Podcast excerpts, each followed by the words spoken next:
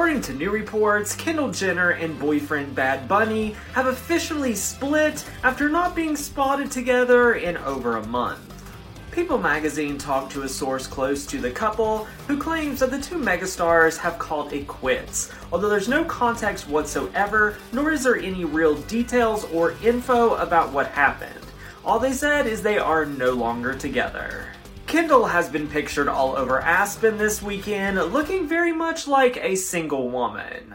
The couple have not been spotted together in over a month, and according to TMZ, Bad Bunny has not even been in Los Angeles for the last month.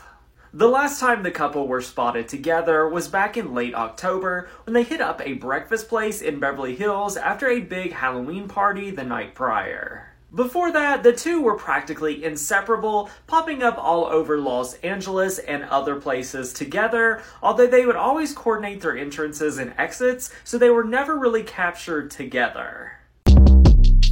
Short Cast Club